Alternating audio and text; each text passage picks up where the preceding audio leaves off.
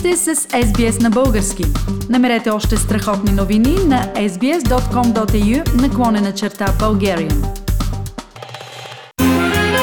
Знаете ли, че Леонардо Ди Каприо преди 1400 години Зигмунд Фройд, по-късно цар Борис, агент 007, е на 105 години в рубриката Знаете ли, че с нас отново е доктор Мария Стайкова, невроимунолог от Австралийският национален университет.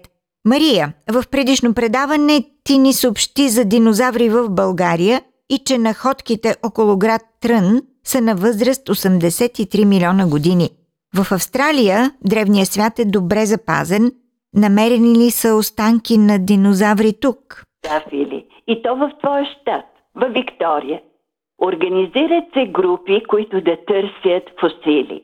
Първата кост на динозавър в Австралия е намерена през 1903 година в Eagles Nest, Инверлох, и от тогава са намерени над 20 000 останки от времето на континента Гондвана, когато Южна Америка, Африя, Австралия, Нова Зеландия, Индия и Нова Гвинея – са били едно.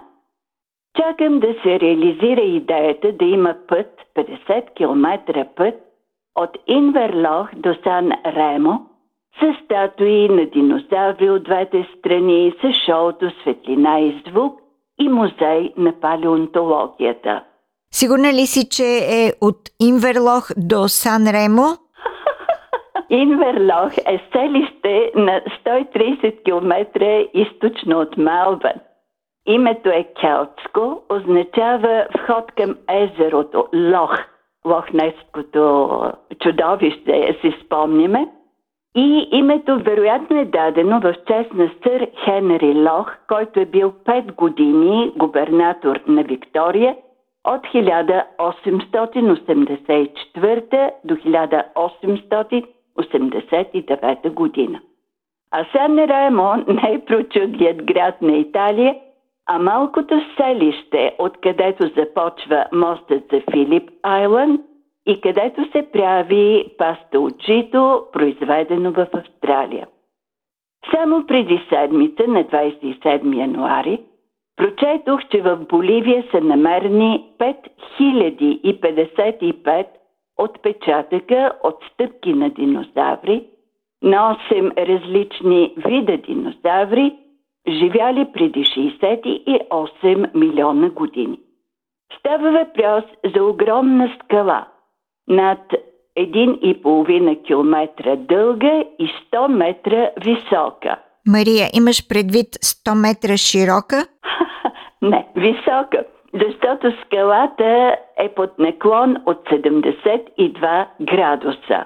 Тези динозаври са можели да летят, като динозавъра от Китай, за който ни разказа преди две години самата ти и чиято глава имала сини и зелени пера. Така ли? Не. Оказа се, че трябва да благодарим на разместването на земните пластове, което е избутало в кавички повърхността, по която са ходили динозаврите. И сега тази повърхност е наклонена под 72 градуса, което е идеално, за да могат туристите да видят хилядите отпечатъци от стъпки и се посмеят на малките стъпки на бебето динозавър. Палеонтолозите са нарекли това бебе динозавър Джони Уокър по името на доброто уиски. Ще завърша с един нов вид динозавър, който бе открит миналата година, 2021, в Южна Англия. Новият вид динозавър е бил около 9 метра дълъг, с рог на главата и зъби на крокодил. Интересното е, че този динозавър показва как някои животни са се върнали от сушата обратно в океана.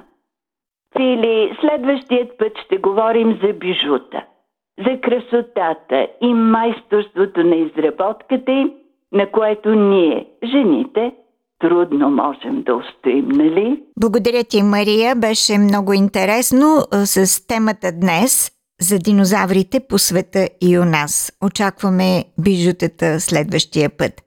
Уважаеми слушатели, с нас бе доктор Мария Стайкова, невроимунолог от Австралийският национален университет. Искате да чуете още истории от нас? Слушайте в Apple Podcast, Google Podcast, Spotify или където и да е.